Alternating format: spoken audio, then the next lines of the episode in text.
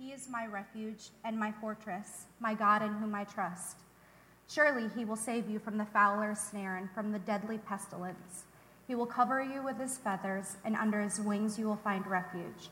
His faithfulness will be your shield and rampart. You will not fear the terror of night, nor the arrow that flies by day, nor the pestilence that stalks in the darkness, nor the plague that destroys at midday.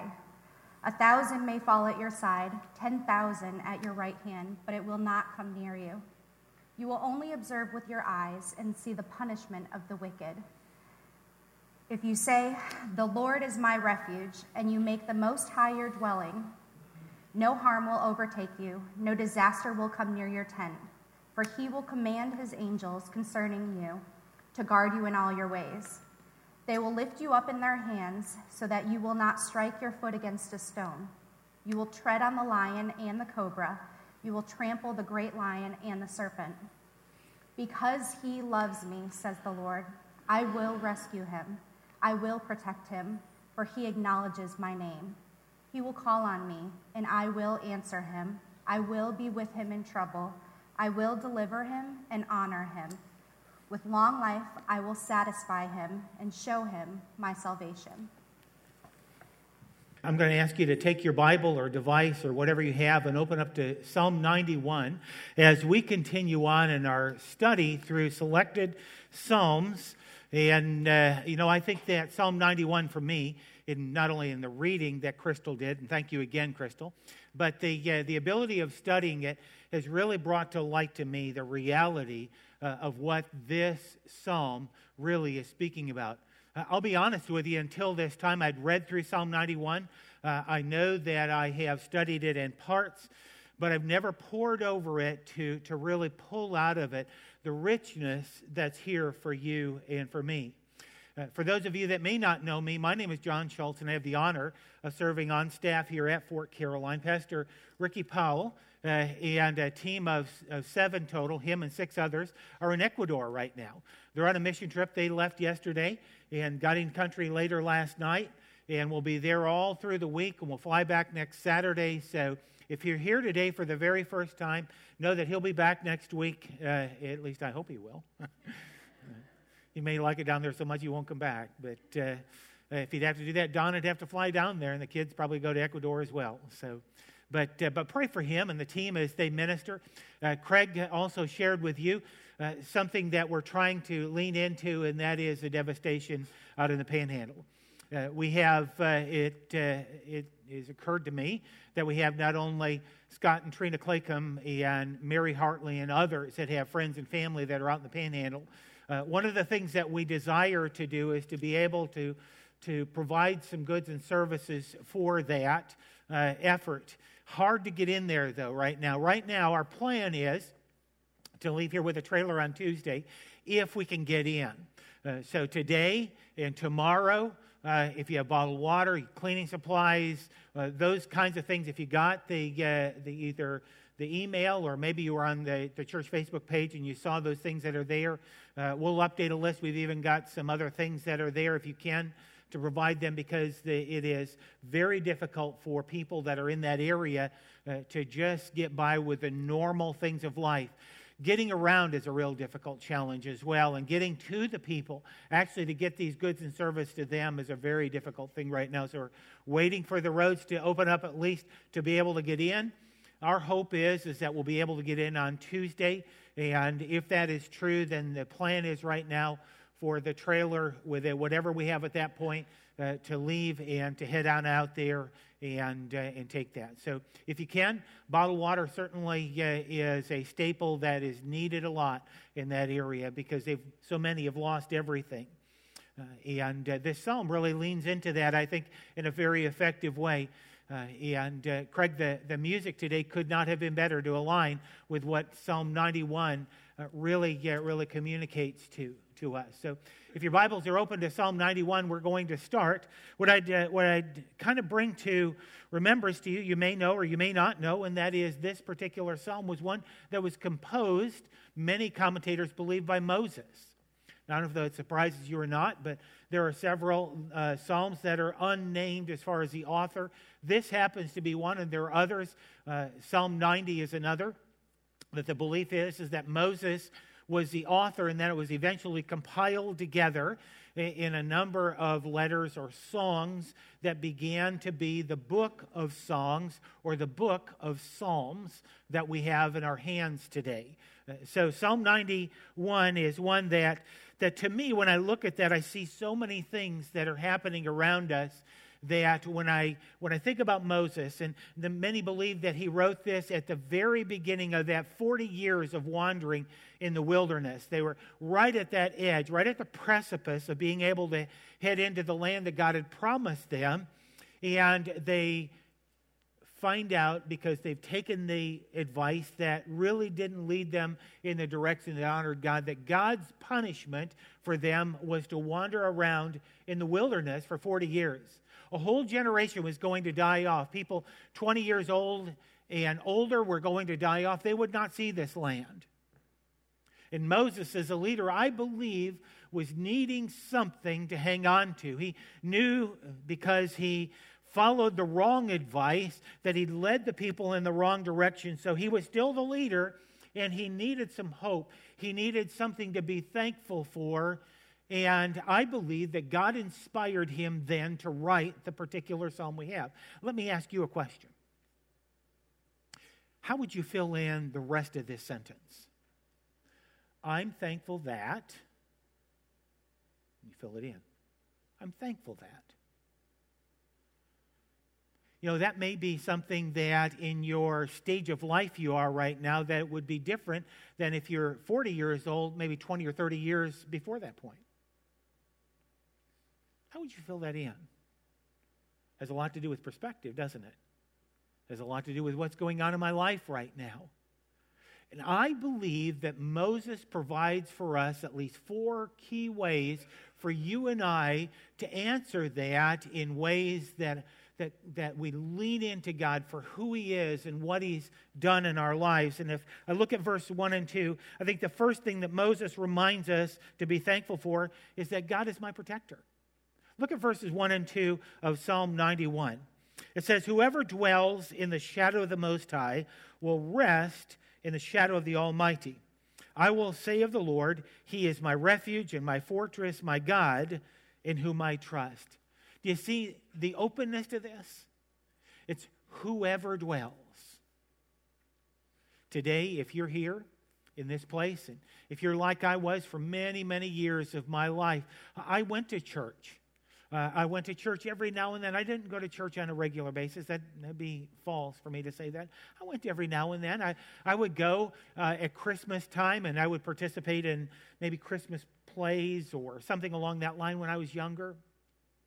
We may go at Easter. Uh, there was a pancake breakfast at the little church that we were at. They, every every Easter they would have an Easter sunrise service and they'd have a breakfast before that. And I still remember the smell of the pancakes cooking. The breakfast was in the basement of this little church that was across the street from my grandmother's, and I remember just vividly the smell of pancakes cooking, and, and it was a small little kitchen. It was a small church, and we would go there then. But, but as far as church or Jesus or Christianity being something in my life that was there on a regular basis, no, it wasn't. If you were to ask me at that point in my life, I was thankful that it would be dependent on what crowd I was with. Because I was running pretty fast in those first 20, 21 years of my life. Very thankful that God is my protector through those times in my life. God is reminding Moses, and Moses then reminds the people and us today that whoever dwells in the shelter of the Most High will rest in the shadow of the Almighty. He is my refuge, my fortress, my God in whom I trust. Do you trust Him today? You know, there are certain things in our lives that as we age, we learn to trust Him more in. When we're younger, we, know, we may know the Lord, we trust Him with some things, but we may not trust Him completely with our future. We'll, we'll trust Him with some of it, but not all of it. we'll trust Him with some things. Uh, we'll give Him the keys to some of the rooms in our house, but not all of them because there's some that we have to hold on to ourselves because, you know, I don't know if I really want to let that key go yet. And God is saying, you know what? I love you. you can trust me. I'm protecting you. I'm, I'm, I'm providing what you need. I'm protecting you. You don't have to worry about that. So many times in my life, I've seen God's protective hand. And one of the things as I was preparing for this, I, I think back at a time, I don't know how old I was, I was in the Navy still, and I was on a hydrofoil out of Key West, Florida, and we, we happened to venture up to Baltimore, Maryland, in that foreign port of Baltimore, Maryland, uh, and uh, to show the flag that the Navy does often is when you're, when you're going around in different ports is you go into a port of call and you show the flag. And we're right downtown Baltimore, the, the aquarium and all those things that were there. And we pulled in and it would have been a long day, long day. Toward the end of the evening, I wanted to get off the ship to get away from some ship food. If you've ever been in the military, you know that. Military food is great when you're out to sea, but if you have another option, You take the other option. You, you go as far as you can away from there. So we did. We left. Uh, me and another guy went, uh, and, and I think it was in O'Charley's. I, I, I can't really remember. We were probably about 70, maybe at the most, between 50 and 100 feet away from the entrance to the restaurant. Walking in, it was dusk. It was just, darkness was just setting in. The street lights are on. You know that feeling that you get when you feel like someone's behind you? Well, there were. There were two people behind us that had come up out of the darkness behind us and said, Give me your money. I thought, yeah, right. And I looked around, and within inches of the back of my head is a very large caliber revolver. Do you know, I remember, uh, I said this last uh, hour, and I, as I was preparing for this, I remember those seconds, and they were just seconds, like it was yesterday uh, the, the turning around and, and seeing the gun barrel that close to my head. The military training in me says the hammer's pulled back. Mm-hmm. I see bullets on the outside of the revolver, so it isn't like it's a fake gun, or if it is, it's a pretty good fake gun. I remember telegraphing the movements. I had my wallet in my right pocket, and I said, My right hand is reaching down to my right wallet pocket right now to get my wallet I didn't want to do anything that would disturb that. I didn't want to act all that. because I saw two young men that one of them was shaking. He had the gun in his hand, he was just, just shaking. I thought, he's going to he's to kill us accidentally or something. accidentally on purpose. Took it out, gave it to him. And I gave him mine, and the guy that was with me gave him his wallet, and they stood there for a second. It felt like it was minutes. I'm sure it was just a couple seconds. And then they ran away. I remember the, the, the adrenaline rush and then the feeling that we could have been killed right there. I mean, just that quick. There have been many times since in the military and after that I've been very close to losing my life, but I remember that so vividly. And I can tell you this that I look back now and I am so thankful that God is my protector. Because something in him caused him not to kill us. You can have the wallet, you can replace that, you replace the money, you can't replace some of the pictures I've had in there, but all of that stuff can either be duplicated or whatever. But God was our protector that night. But do you know what? that same incident has happened and you know of them or maybe it's happened to you and or you know of someone that it's happened to and they were shot you say well why didn't god protect them why didn't god watch over them like he did you do you think you're more special than they are absolutely not Absolutely not. And I think the thing that this verse begins us thinking about is the reality that trusting in God will not keep you from experiencing bad times, but it will keep you when you go through bad times. And I think that's the perspective that Moses needed to learn, and maybe some of you here need to learn, and that is that knowing Christ is your Savior doesn't mean that you're going to be exempt from going through bad times, but when you go through bad times, you're not alone. You're not alone. There's a life group, there's a church, there's family, and there's a Lord who's going to watch over you. He's going to care for you. He's going to provide for you. And that's where verses 3 through 8 back up. Look at uh, verses 3 through 8. I'm so thankful that God is not only my protector, but He's my provider. Verse 3 Surely he will save you from the fowler's snare and from the deadly pestilence. He will cover you with his feathers, and under his wings you will find refuge. His faithfulness will be your shield and rampart.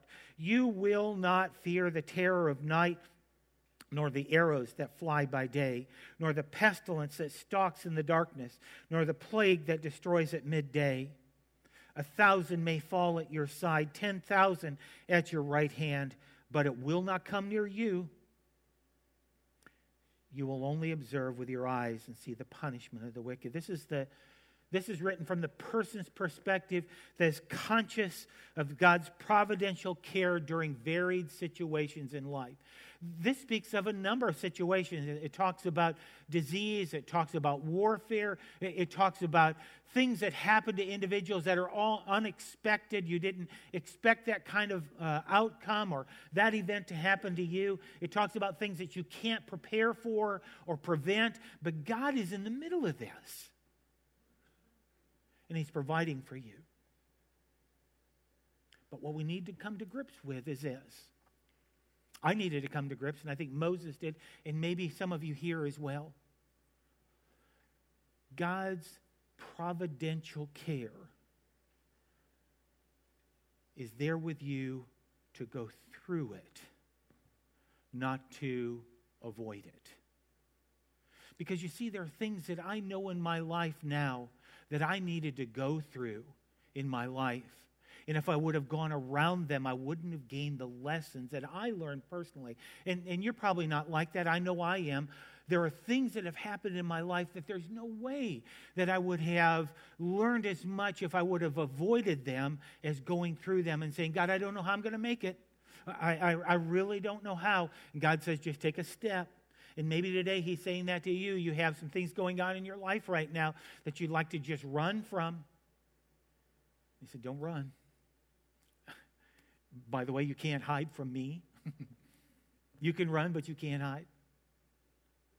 He says, If you run, I'm going to run with you. And no matter how fast you run, I can run faster. so let me walk with you.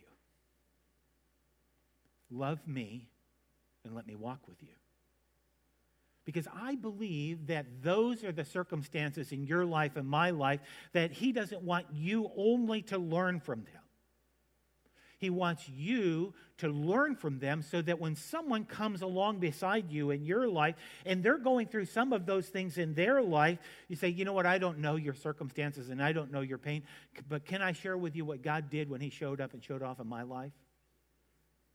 Can, can I share with you how God worked in my life as I was going through? I know my situation is very different from yours, but I don't know where I would be today if I would have turned away and ran from God then.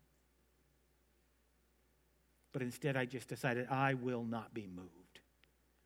God, if I move at all, it's going to be because you moved me. And the psalmist said to us, You can believe that God is your protector. You can believe and be thankful that God is your provider. And I think as well, we need to be reminded that we can be thankful that God is my promise keeper. Look at verse uh, 9 through 13.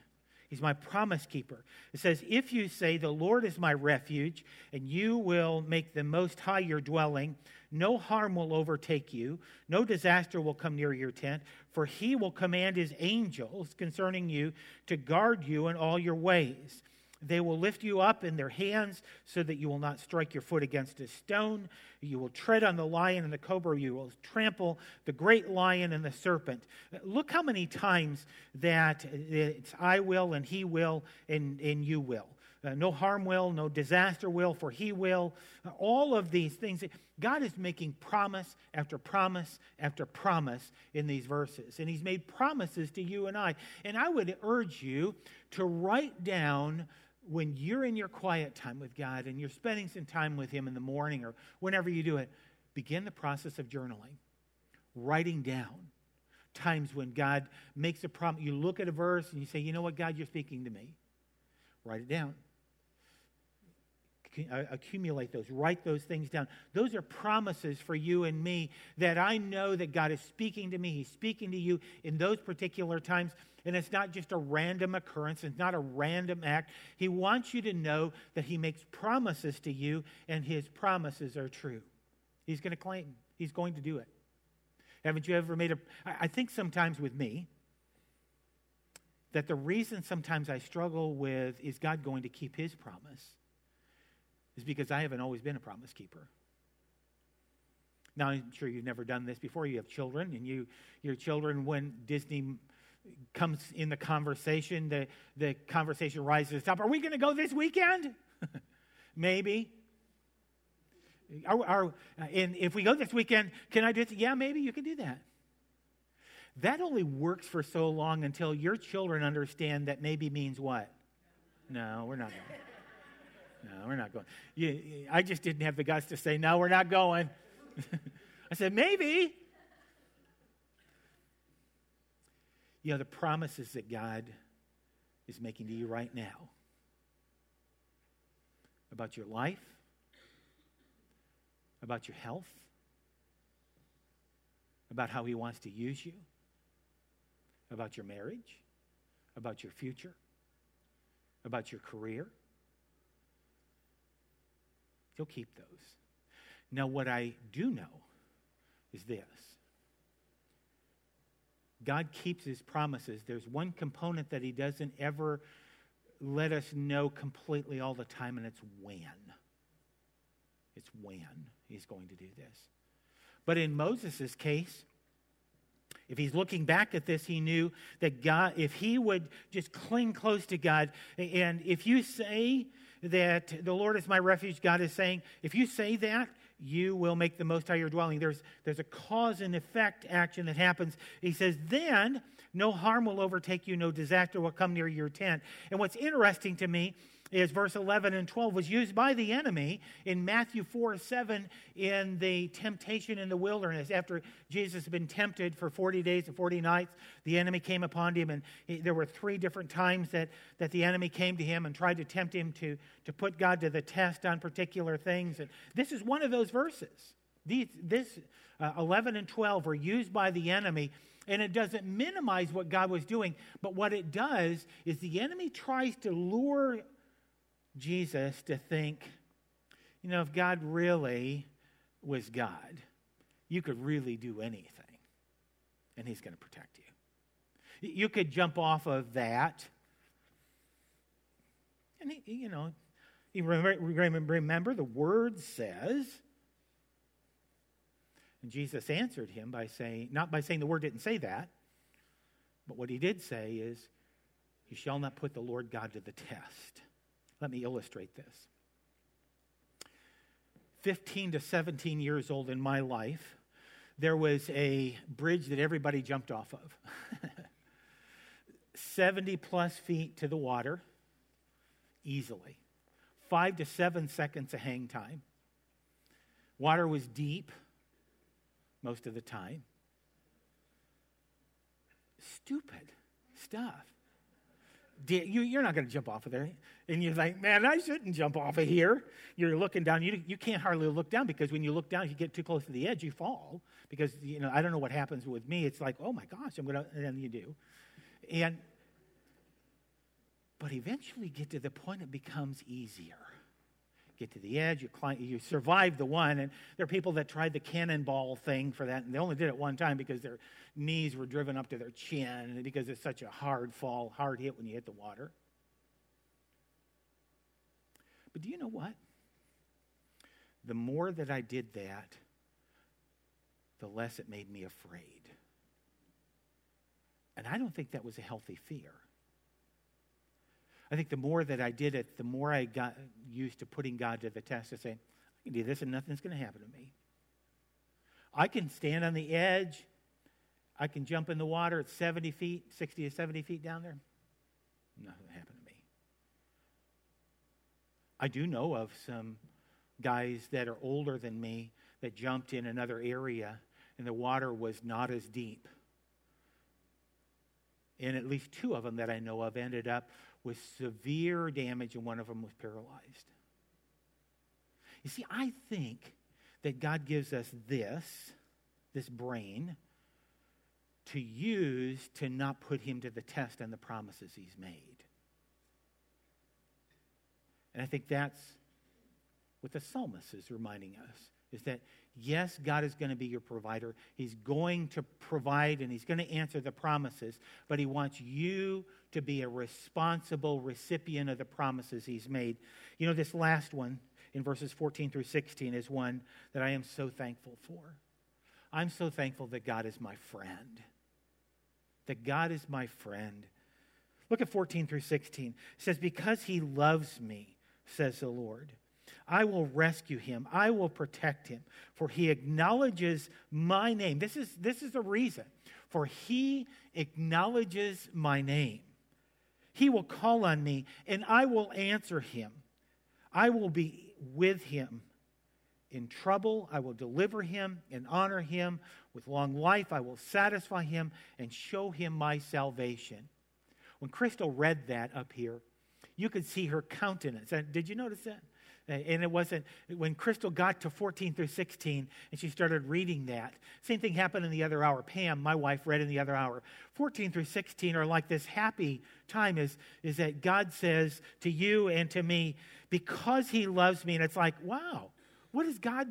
What is God going to do because I'm his friend? I will rescue him. I will protect him, for he acknowledges my name. He will call on me and I will answer him. What powerful verses. What amazing thing it is to know that God is your friend. God desires to be everyone's friend. God desires to be eh, to have everyone to be his child. But do you know what? In my life and in your life, there was a time in your life when you became a child of God because you haven't always been a child of God. Yes, you're made in the image of God, but you haven't always been a child of God. You became a child of God the moment you received Christ as your personal Savior. The Bible says, Yet to those who received Him, to those who believed in His name, He gave the right to become children of God. Not children born of flesh and blood, but children born of the Spirit. That moment that you entered into the Father's house and you became one of His kids, the promises that He made, the protection that He provides, the providential care that He provides, it's like you're one of His own kids. Why would he not want to love you? You're his. He knows you by name. He knows the hairs on your head. He knows everything that's ever going to happen in your life, and he loves you. He loves you. Do you remember at the beginning of our time, I asked you a question? I'm going to ask you to think back at that again. How would you fill in the blank? I'm thankful that. I'm thankful that. Let me share a few of mine with you. I'm thankful that God is patient with me. I'm thankful that Jesus is my Savior. I'm thankful that He has given me an amazing wife of over 40 years. I'm thankful that He has blessed us with two amazing children. I'm thankful that He has me in a church of people just like you. I'm thankful that He knows the future and I don't. And I'm thankful that I'm being held in His hand and He'll never let me go. What are you thankful that? Maybe today, the first thing where this all enters into your life is where it entered in my life. So you need to be thankful that Jesus died in your place and that He provided an opportunity for you to know Him personally. Maybe today that's where it begins with you, is that you really need to know more about Jesus by knowing Jesus personally. You may know him historically, but you don't know him personally. And that's where it began with me. That's where this all began with me as a personal relationship with Christ. And from that point on, growing closer and closer and falling more in love with him to the point that I believe that he's my protector that I believe that He's my provider. I believe that He's my promise keeper. And I really believe that He's my friend and I can come to Him with anything. There's nothing that'll ever happen in my life or your life that He doesn't already know about. But the crazy thing is, He loves you anyway. Maybe that's where it begins with you. Maybe you already know Him. And what you need to do, the next step that you need to do, is you need to join a group of others who love the Lord like you do, that you can study the scriptures together with. You need to join a group. You need to join a life group. Maybe you need to come back to the next step area right as, as soon as this message is over. You need to join a group. Maybe you need to say, you know, I haven't been able to find a group yet. I have a group for you. 5 o'clock to 6.15 tonight. I would love to have you join me over in the fellowship hall, the building next door and love to have you join me as we study the scriptures together for all of those folks that may be right where you are that said, you know, I haven't been able to find a group yet. Group. Wherever you are, there's no accident. You're here today. Could have chosen a million places to be. I'm glad you're here. I really am. I'm glad you're here today to not only hear this amazing music that you heard, but to see how God brought both of this. This is how you fight your battles. It, it, better be. Because if you're not surrounded by Him and allowing Him to surround you, as that song says, you're out in the open, vulnerable. The enemy keeps you that way, vulnerable and out in the open. But He wants you to be surrounded by others to fight the battles of life, not on your own, but with Him. Let me pray with you.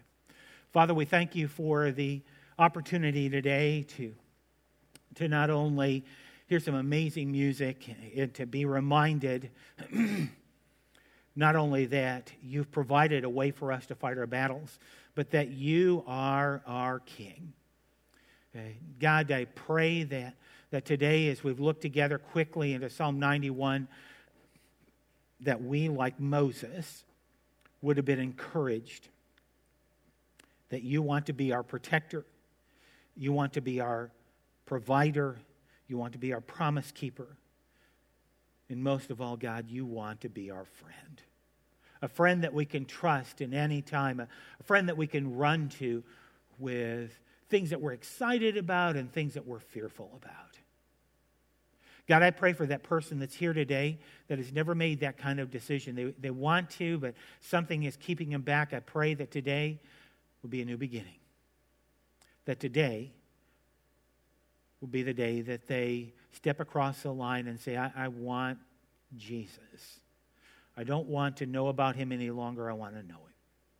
God, I pray for that person that's looking for a group, and I pray that they would go back to the the next area and they would they would find a group and they would join into that group and they would lean heavy into it and learn from it and want to contribute and want to invite others to it. God we give our lives to you as a living sacrifice holy and pleasing to you. We pray god that you would use us this week this day to make a difference in the lives of others we pray in Jesus' name. Amen.